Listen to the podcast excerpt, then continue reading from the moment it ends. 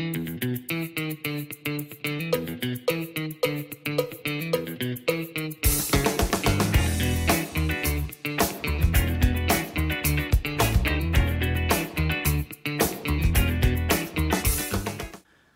家好，欢迎来到股气，感谢收听。那我们今天要讲的主题是纯股标的台中银二八一二现金增资了，那到底对金融股纯股族的影响会是什么？该做出什么对策？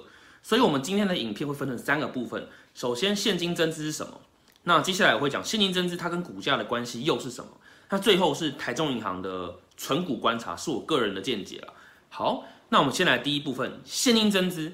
现金增资是上市位公司很常见的一种筹资方式。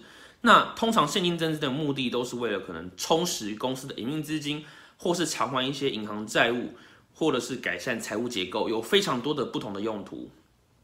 那现金增资对股价的影响是什么？这个取决你怎么去解读。那现金增资它本质上就像是向市场借钱，只是它不是真的债权，是用股权的方式。那这种举动其实很常会对股价造成不利的影响哦。我们从筹码面来看，现金增资它会让整体流通的股数增加。那这种情况下，它就会稀释你的 EPS。EPS 的公式是什么？净利除以股数。所以现金增资让股数增加了，当然你的 EPS 就被稀释了。对于纯股族来说，你去该怎么去解读这个现金增资？很多纯股族会认为啊，诶，现金增资它有几率因为让股价变低嘛。所以，如果你看好这家公司未来的长期发展，你想长期持有的话，你可能会趁着这个现金增资、股股价降低的时候，趁机去进场，压低你的持有成本，这个是一种还不错的机会。那我再分享另一种解读的角度，有时候公司的股价低迷很久了，然后长期也没有作为，就是我们俗称的摆烂股。那这种摆烂股呢，有时候它忽然可能换了营运团队，或是忽然开窍了，它可能会发起现金增资，然后这时候呢？市场可能就会这样解读哦，他们会认为说，哎，哎，你居然敢发起现金增资，代表你这家公司，哎，对未来的发展不再悲观，而是有点乐观喽。你是不是希望借由现金增资强化你的企业的营运资金，想要东山再起？你是不是想给我们这个东山再起的讯号？所以你不同的人、不同的角度、不同的状况解读出来的资讯会不一样。那如果你觉得很复杂，你可能经验不够的话，我给你一个通则。通则就是说，通常啊，企业很旺的时候，状态很好，获利不错的时候，它如果这时候发起现金增资的话，历史上市场上通常会把这个情况、这个时候发起的现金增资的讯息视为一个利多讯息哈。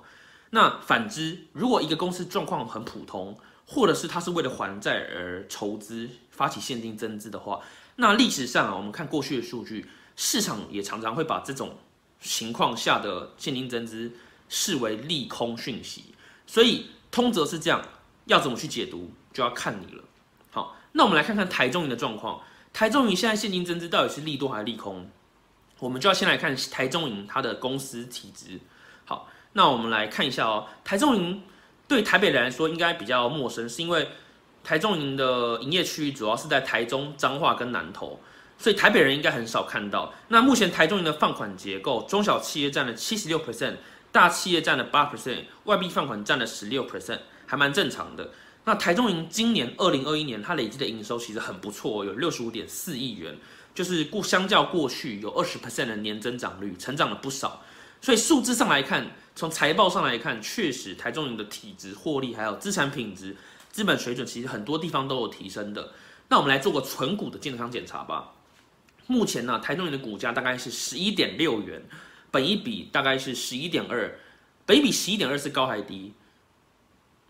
台中银的同行啊，同行们他们的平均本一比是十一点五六，那十一点二的台中银确实本一比相较偏低，所以如果你是用本一比来决定要不要买股票的话，它其实现在是一个还不错的被低估的价格，纯从本一比来看的话了。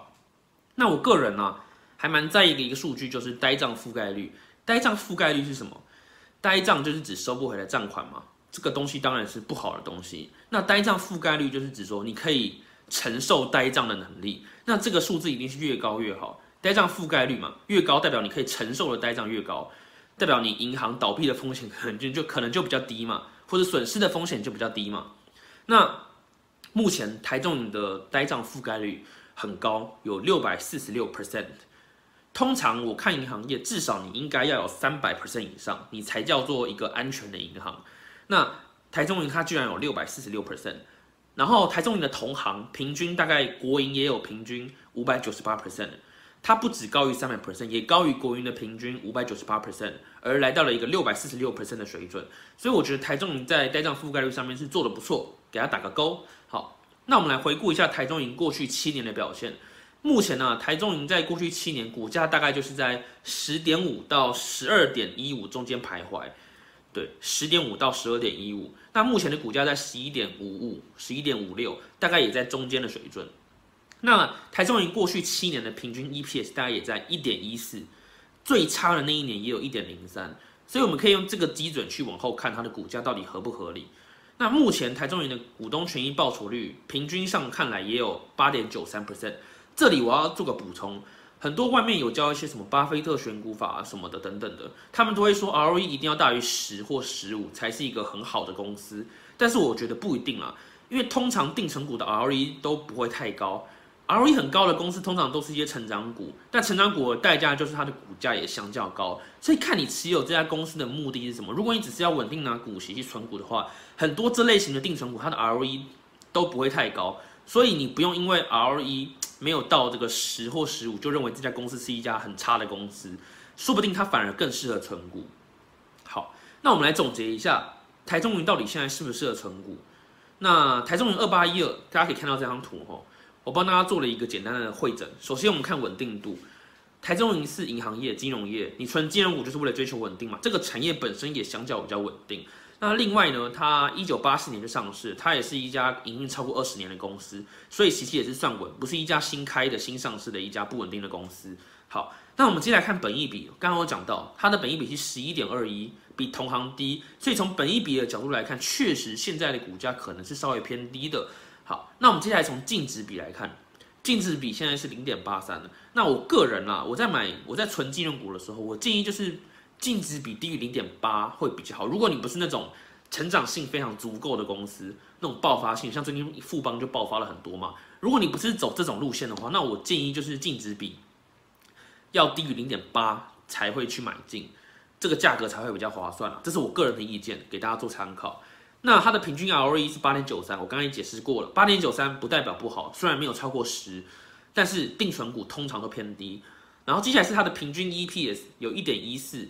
那最差有一点零三，所以你如果长期持有的话，照它过去的表现来看，它算是比较稳定的，你不用担心说它可能忽然有一年可能 EPS 突然间没了，或是亏钱了。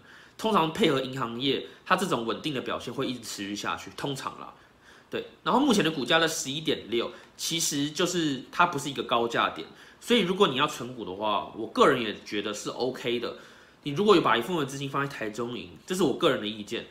放在十一点六这个价格，其实也算是不会太贵，也可以拿股息，所以我觉得也是很不错的。然后最近包含它未来的成长潜力，看起来也是还不错的。对，好，那我们今天影片就到这里。那我再重申一次，股市频道发布的任何资料意见啊，纯粹都是在资料整理，不构成购买、出售、销售任何投资、参与任何其他交易。投资决策应该要请专业人士，并且自行评估利弊风险。那我这边就尽量把。我得知的最新的存股的资讯都会发布给大家。那大家有想听哪一支金融股存股的，都可以跟我讲，我会帮这只股票做个专题。谢谢大家。哦，不好意思，补充一个，就是台中银现金增资到底是利多利空的结论，这个最重要，我居然忘了讲。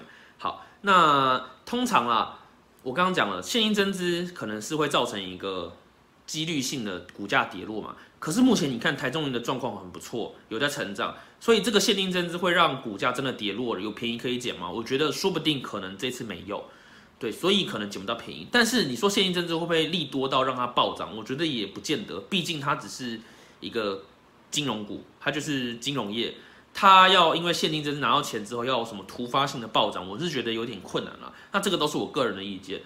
所以在为考虑未来的成长性来来看的话，现金增资这个因素，我觉得可以不用看待太重。我们纯粹回到财务数据面，发现它有在成长，然后报酬率也很稳定。那到底这个报酬率适不适合你？适合你的话，现在价格也算是还蛮合理的，就恭喜你，可能可以进场。那这个都是我可以给的个人的意见。那投资还是要自负盈亏。我们频道就是分享资讯而已。好，谢谢大家。